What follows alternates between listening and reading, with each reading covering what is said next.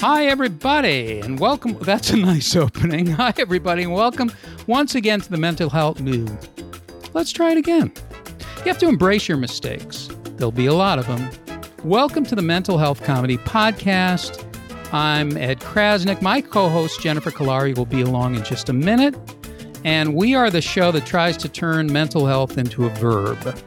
We talk about mental health issues, but we also practice mental health skills because what you do in every moment, every day matters. The choices that you make matter. And uh, there's something that can always be done, you know? And uh, I know it's, it feels like uh, craziness, and the world is certainly feels like it's crazy, but there's also a lot of amazing things that are going on in every moment. Not right now, but in every moment. Coming up on our show, I'm really excited to have these two very talented uh, guests. There is a great book that was written by Karen Duffy and co written by Francis Gasparini. It is called Wise Up Irreverent Enlightenment from a Mother Who's Been Through It. It is spectacular. Karen and Francis have amazing backgrounds in all areas of the entertainment world and the arts. Karen is a best selling author, a New York Times best-selling author. Francis is a filmmaker and producer and writer. Has worked with Michael Moore, worked on many different documentaries, series like The Osbournes. Karen was in the movie Dumb and Dumber. The, the range of stuff that this woman has done She's also a former mermaid queen of Coney Island and an MTV VJ. So you're in for a real, this is going to be a real adventure. I listened to the book, and when I listened to it, it's very inspiring, funny, inspiring, just beautifully written letters to her son about life and about living. It really has inspired me. That's all I have. I want to tell you about the show today because we're always sponsored by someone, and today is no different. Today's show is sponsored by You Smell. You Smell is a new service that curates comforting childhood smells with aromatherapy. With You Smell, aromatherapy says you haven't lost that love and feeling. Just inhale, and you can get it back just to where you once belonged. Get back, JoJo. With collections like Play Doh Empowerment, Lunchbox Lavender, Easy Bake Oven, Devil's Food, Frankincense, Fresh Cut Grass Ginger, and your mother's perfume peppermint, you can get back to the childhood happiness with You Smell. Now, we always like to welcome listeners no matter what emotional state you're in. Here are emotional shoutouts. If you watch the January 6th congressional hearings and you need a colander for your head because you're mentally drained, welcome. If you're ready for a Discovery Plus DIY mental renovation show called Flip My Mood, welcome. If you identify as a mammal, welcome. And if you're beating yourself up even now, there's always a place for you right here on Mental Health Comedy Podcast. And right now, it's time for the Nefertiti of the neocortex, the Mother Teresa of the midbrain, and the Rihanna of resilience. Jennifer Kolari. Jennifer, welcome to the program. I love it. Every week now, there's new ones. Yes. I love Every it. week is fresh, it's new. There's a, a, fabric softener in it. Every day we stir it up, we launder it. Okay. Now, Jennifer, you know, I, I wanted to talk today a little bit about the choices that we make in every moment and also how you go from survival mode into being fully alive and also, do you have a life philosophy? It's hard to have a life philosophy when you're in survival mode. You can't really access, you're not in your higher brain at that point, and a lot mm-hmm. of the world is in that state. Mm-hmm. But how can we make the switch? That's a good question. Well, and and the thing about worry and anxiety is it it takes you out of the moment. So you're trying to go for a walk or you're trying to have a meal with your family and you're in your head worrying about things and thinking about things and you're you're constantly in this place where you're kind of in your own head and disconnected from the people you love around you and the things that can actually really make you happy. So it's sort of like having to be in this constant tug of war where you're constantly trying to activate your own frontal lobe. So the frontal lobe is the part of the brain that, you know, makes decisions, takes perspective, plans, inhibits, motivates, all of that. And it's the part of your brain that goes, okay, is this really an emergency? Is this really as bad as I think it is? Is there really anything I can do about this right now? It's also the part of the brain that can go, okay, you know what? Humans, we, we basically are these beings that have thousands of years of programming about survival. We wouldn't be here without it we're walking around with these incredible brains, but a, a lot of it is like monkey brain. Like it's just telling us to fight, flight, or freeze all the time. And so it's this constant battle between using your frontal lobe, which keeps you in the here and now, reminds you of the strategies you've been using, and not floating off into space into you know worrying, anxiety, anger, everything else. So I guess it's really about moment to moment. And here's the thing, Ed, like people are worrying anyways. So if you're thinking in ways that actually help you not to worry, you're doing the same amount of work and you're going to feel better. Right. So every few minutes, it's like, what am I doing? Okay, I need to be present. Let's look at my feet. Let's feel the sand that I'm walking on. Let's let's feel the temperature that's around me. How how lucky I am to be with my family. Everything is okay right now. If I have time to worry right now, I'm okay. If you're really in an emergency, you're running. you can't even think. So it's just finding this constant way. We call it standing in a canoe to stay present in the moment and keep your frontal lobe on. So keep the light on, keep mm-hmm. the pilot light on uh, mm-hmm. for everybody. Yeah, I, I, and I think just just noticing it, and I think all a lot of the time we think we have to do these amazing things, and really it's very small things, very specific very things. Small sometimes things, moment to moment, right? Yeah. If you can distract your brain for five minutes, yeah, and think about something else, and then you keep doing it, and you keep doing it, and you keep doing it, you're going to build neural pathways you're going to help teach your brain that you control your emotions instead of the other way around. We're going to get a driver's license test for your brain. You yeah. because everybody has to drive their brain and you can drive it in all kinds of directions. I'm used to using it against myself, um, but that power, if I if it goes in a different direction, turn it the other way. I'm going to the moon. I'm going to the moon wow a lot of the shit that happens that goes the other way you know it's amazing how you can you can alchemize mm-hmm. any thought and have a relationship and one of the things that and we're going to we're going to bring on our guests because I want to talk to to Karen and Francis about the idea of writing letters that idea that you can write a letter to anyone or anything. I love that you that. can write a letter to your emotions. You can write a letter to your thoughts. It's not a one way conversation ever. Oh, I love that. I love that. I often have kids that I work with when they have to go somewhere and they're afraid to go. After they go, to write a, sit down and write a letter. Hey, me, this is me who just went to gym class, or this is me who just came home from whatever uh, I had fun. I went to school. You can do it. So that it's not from mom. It's not from a therapist. It's from themselves. I love it. That's a great thing to do. And you can you can say dear anxiety. You can say dear mm-hmm. anger. You can say dear uh, whatever. Now it, there might be postage due, but you can say whatever you want uh, to yourself, and it matters. Without further ado, I, I'm happy to welcome to the show, if they're still here, a g- terrific writer terrific writer, beautifully written book called Wise Up Irreverent Enlightenment from a Mother Who's Been Through It, to her son, Jack, writing these letters. It's just spectacular. Things are said like, you've heard the phrase, you only live once. Well, actually, you live every day, you only die once. Hmm. I, I love that. I love that.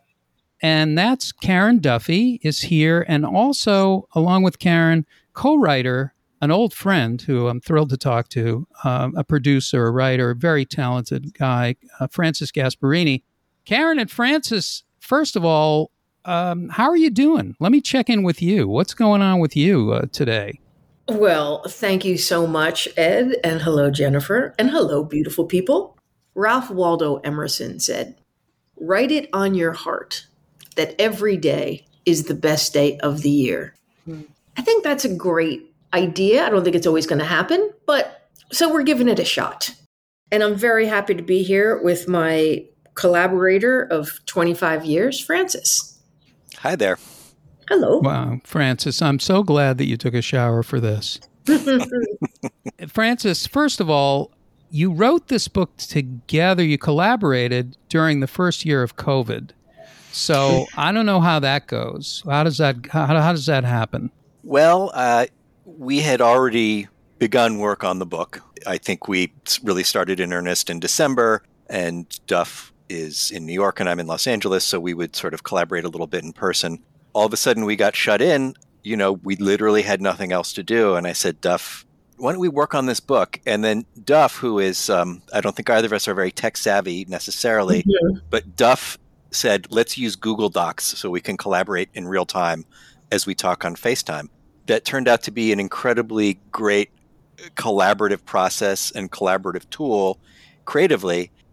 And also, it was for me at least, and, and Duff can chime in, but um, for me, just the the process of the work of thinking about Stoic concepts and making them entertaining and relatable. It was a distraction, but also it brought home some of the ideas that we're talking about in the book to me very forcefully. And one of the most powerful ones, of course, is you can't control what happens, you can only control how you react to it. And here we were stuck inside because of COVID, which we could not mm. control. And our reaction to it was to write a book. Hmm. Well, people don't really know about Stoicism these days. I mean, the, the culture at large and Stoicism, the word Stoic took on like kind of a negative sort of mm-hmm. somebody who doesn't do anything. You're Stoic. Yeah, there's a difference between the small s Stoic, which essentially means the stiff upper lip, and then Stoa in Greek means porch.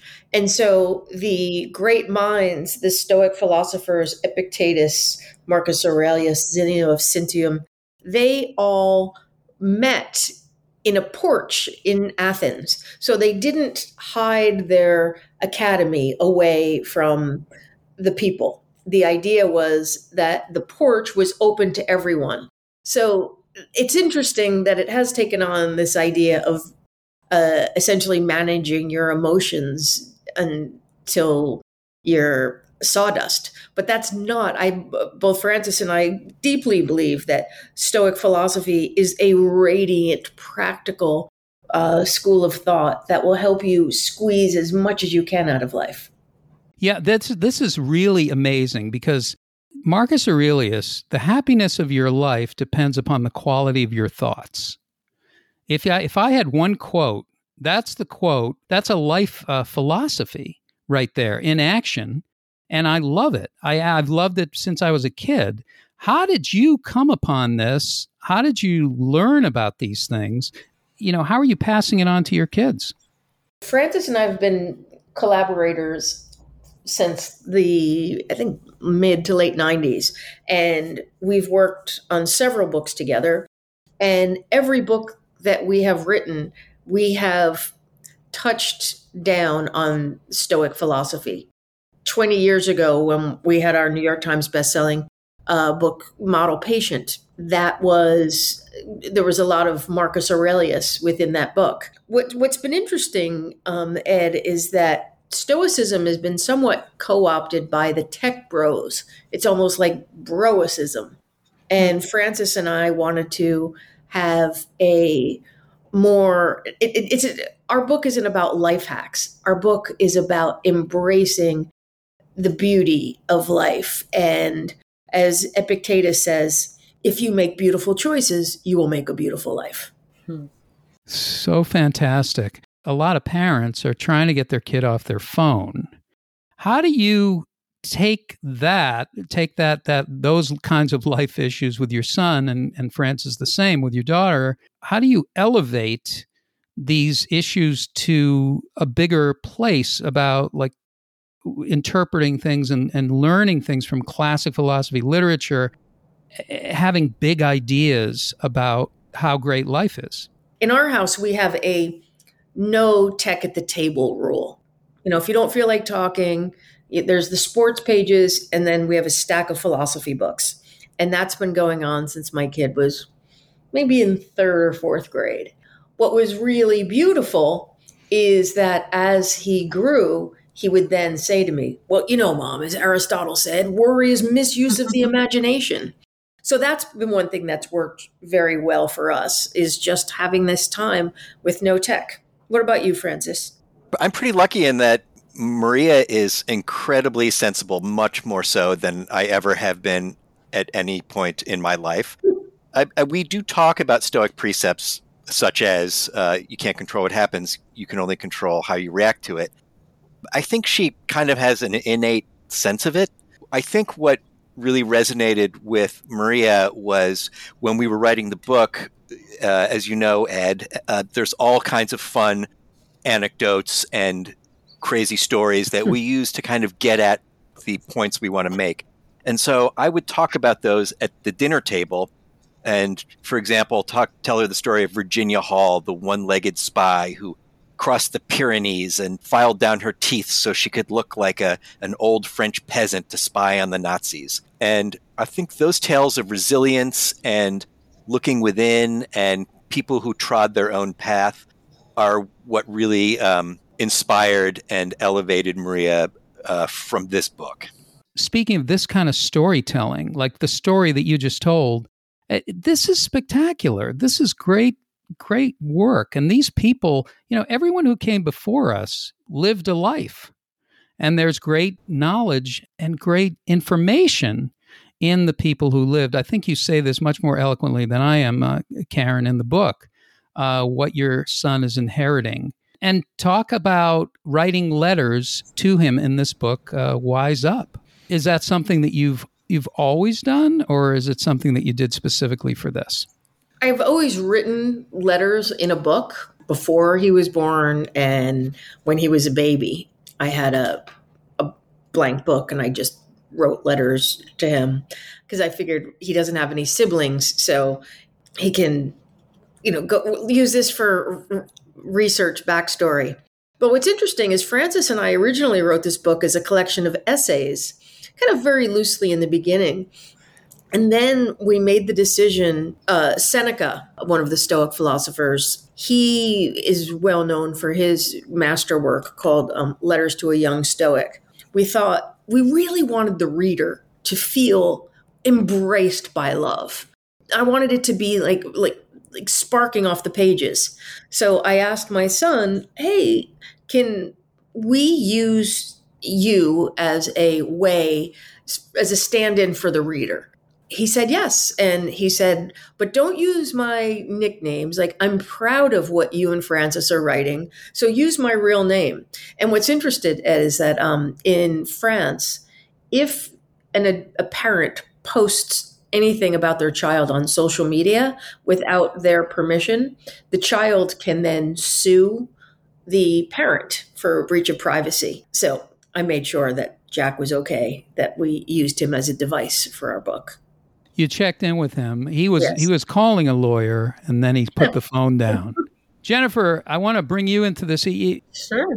How do you use letter writing with uh, the work that you do with with families, and also this idea of, you know, you talk about the frontal lobe. This this is all very high minded mm-hmm. type of philosophy, but living it, bringing it into the into the life, into the world, into the everyday is so fantastic. I feel like it's something so fresh. I love I love hearing this. I love it. I was enjoying this interview so much I forgot that I was in it. I was like, oh wait, I'm in this. Um, I love Welcome. it, and I, I love the idea of like books at the table and magazines at the table and real discussions, and that's where all your general knowledge comes from, and it's real and it's it's based in conversation. And when kids learn stuff from a phone they're getting dopamine. When they learn it from their parents, they're getting serotonin. Hmm. Right? And they are powerful reward chemicals, and those things get coupled. So I've, I've just been loving everything that I'm hearing.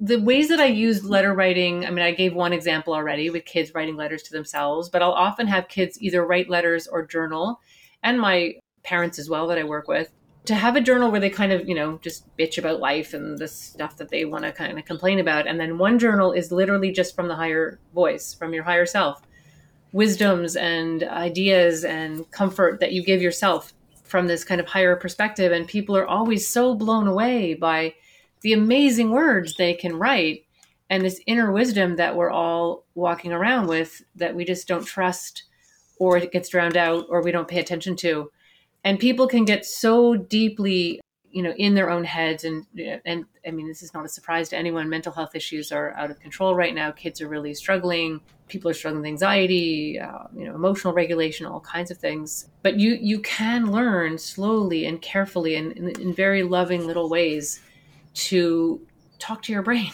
right? Mm-hmm. to change those pathways to be aware to observe to notice and not in a mean way. Oh look at me being an idiot talking about what's wrong again it's just oh yeah there i'm doing that thing again. Interesting how that always happens.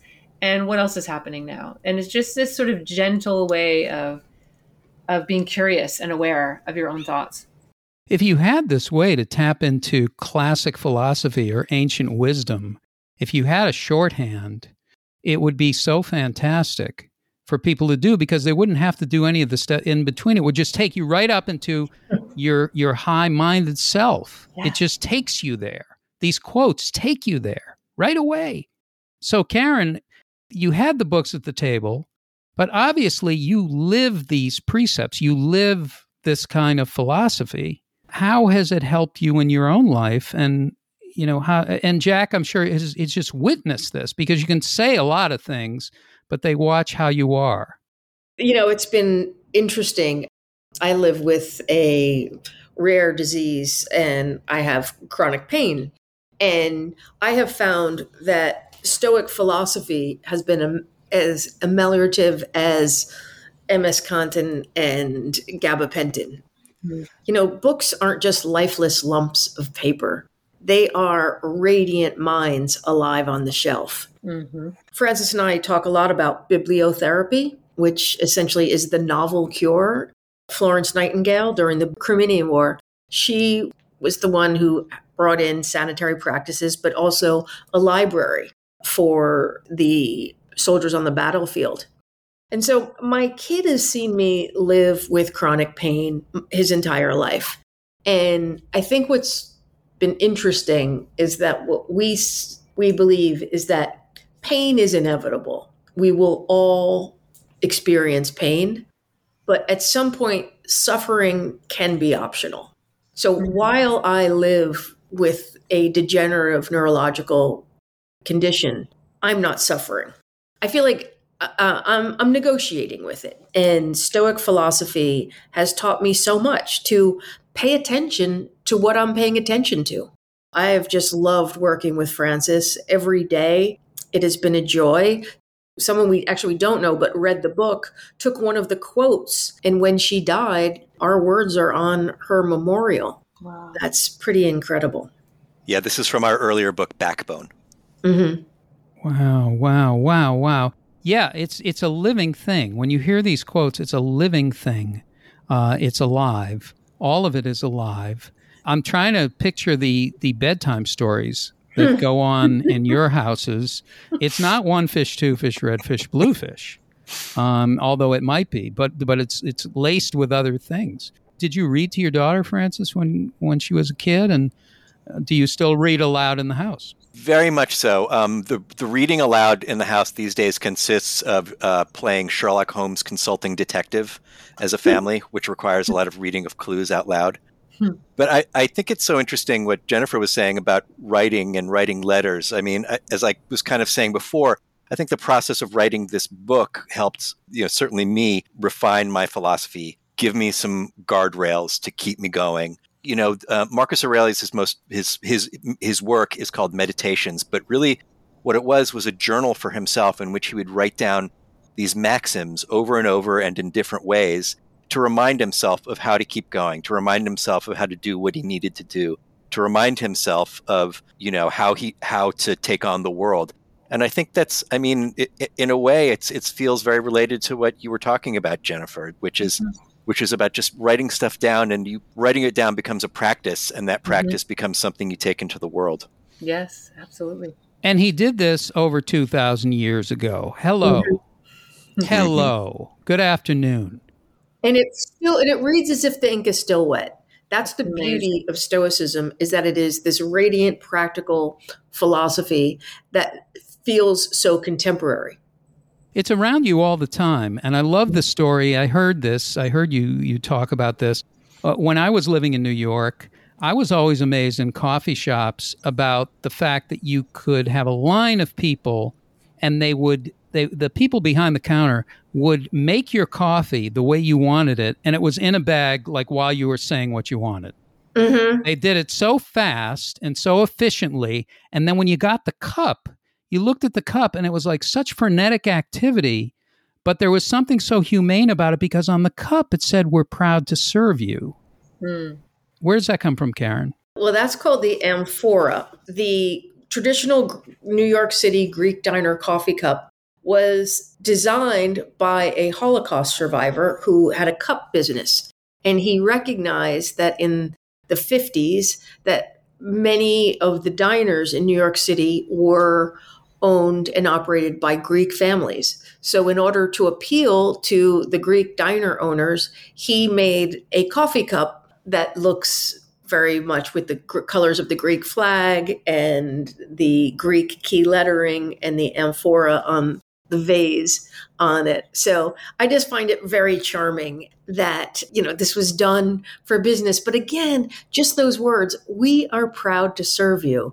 I mean, it, it is, I think, you know, words are incredibly powerful. When you think about it, we have this measly 26 letters in our alphabet but then we line them up on a page. As Jennifer was saying, like words will squirt out oxytocin, Mhm. dopamine, you know, serotonin. And it's just a joy to just see those beautiful letters. And it also really goes with one of the very important things I think that we have to say in the book, which is that being of service, not only is it a good in and of itself, but being of service will make you happy. Doing good in the Mhm. world brings you joy. It brings other people joy and it brings you joy. Mhm. And in a way, it's, it's encapsulated in that paper coffee cup that you get at a Greek diner.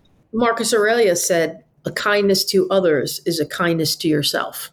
And, you know, he was always talking about, like, be a friend to yourself. And again, this was 2,000 years ago. Marcus Aurelius said, like, you should worship the miracle that you have in your head, your mind. Like, it's so progressive and it's just so radiant. And that's the thing I love about it is that I think, you know, Francis and I just found the joy. Now, Francis and I have had the great honor to connect with many of the top Stoic philosophers in the world. They keep saying it. How come you and Francis find all the funny stuff about Stoicism? And I was like, because that's Yeah. what we look for. The comedy and stoicism. That is a fantastic. I want to go to that conference. That's a wonderful conference, and I'm trying to pick the picture the sto the uh, stoicism conference. And you know, what is is there? You know, an ice cream social? Is there an icebreaker? I've been to many of them, my love. I'm actually speaking this weekend on what Stoicism can teach us, and I, I'm speaking at Modern Stoics. It's great fun, and they do it online. It's a great opportunity to become less daft. Every day we have a choice, you know, be useful or useless. And I try and tick as many useful days as I can in a row. I'm going to tap into that. I'm actually I'm going to become a groupie, a stoic stoic groupie. I'm gonna I'm gonna bring a lighter. I don't know what I'm going to do with it, but I'm going to do the wave in a philosophical dance of love. No, I don't know what I'm going to do, but I but I, I. I think it's fascinating. I used to go to Quaker meetings every week. Really? And I was Hmm. fast. Oh yeah, I went to Longfellow House in Harvard uh, every week, and I was Oh, yes. thrilled by travelers from all over the world and the philosophy of silence, being silent together, and then uh, speaking. You know, when you when you felt like something moved you to speak, and how it affected how you could hear things because you were able to be silent in in community with other people. Very interesting to me and and changed my week, changed my perspective, changed my life. I sit in silence now, but I wear headphones and I'm at a microphone, so it's not uh, the same. Jennifer, listening to this, you know, are you going to bring uh, stoicism into your work, or you already do this? You already do notes, this work. Okay, I, I keep forgetting that I'm part of this. I'm like writing stuff down. I've already looked up your podcast. This sounds awesome. I mean, I, I want to know more about it. I definitely would want to bring it to what I do, and I feel like there's a lot of similarities already. So I love it. And Karen, I'm going to ask you. uh, I don't want to put you on the spot or anything, and, and maybe both of you. But if you have a little something to read, because your reading is so amazing, Um, I would love it. I'm writing to you from a body that once carried the promise of yours. Now, when I embrace you, it feels like I'm hugging a bicycle, all muscle and bone, sinew, and angles.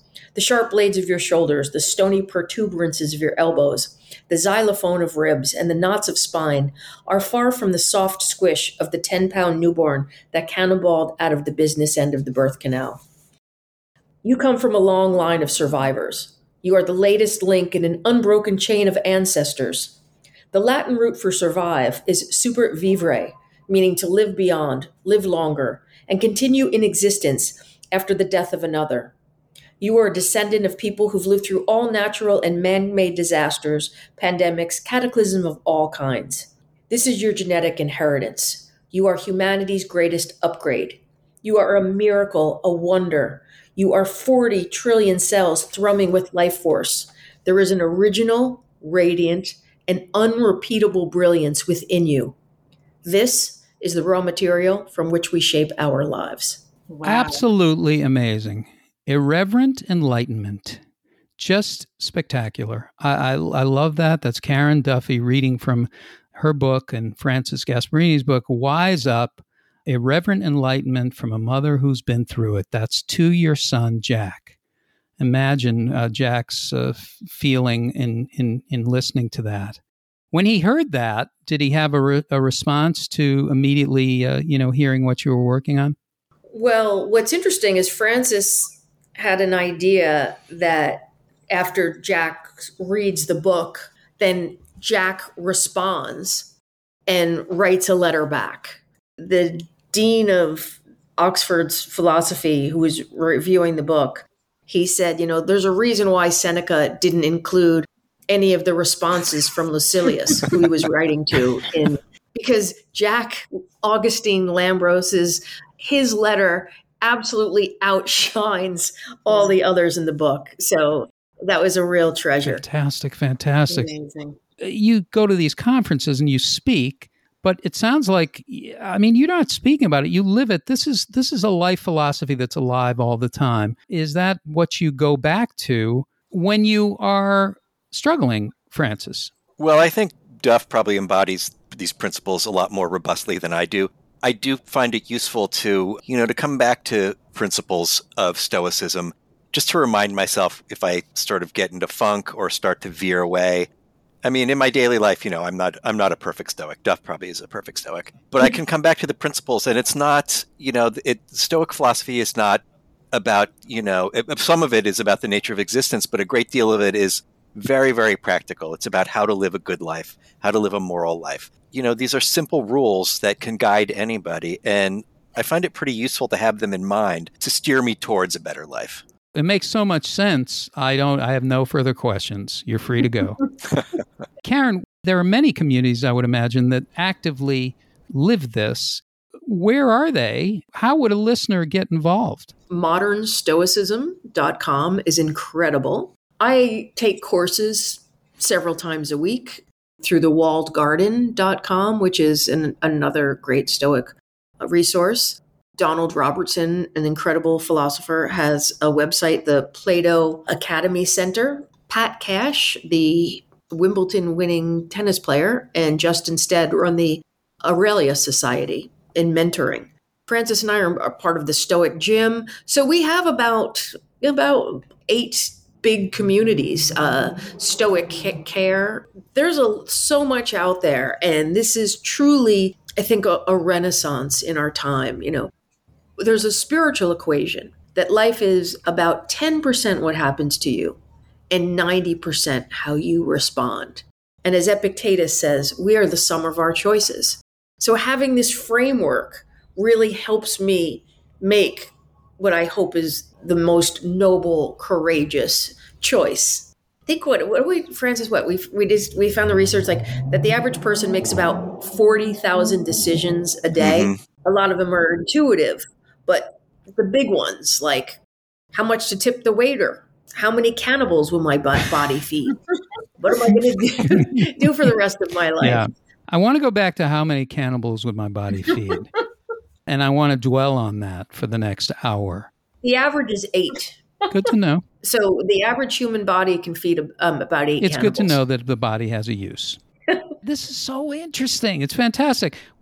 Uh, Jennifer, I want to throw it back to you because uh, I'm wondering if there are any, if there are any Stoic therapists out there who are going to call in, and if we had a live call-in line, I'd be thrilled. I would like to be one. I don't know. Actually, Jennifer, Stoic philosophy and the Stoic practices are often equated with cognitive mm-hmm. behavioral therapy. And Donald Robertson, a therapist, is a Stoic therapist. Wow, Yeah, that's very helpful because we do CBT all the time with our clients.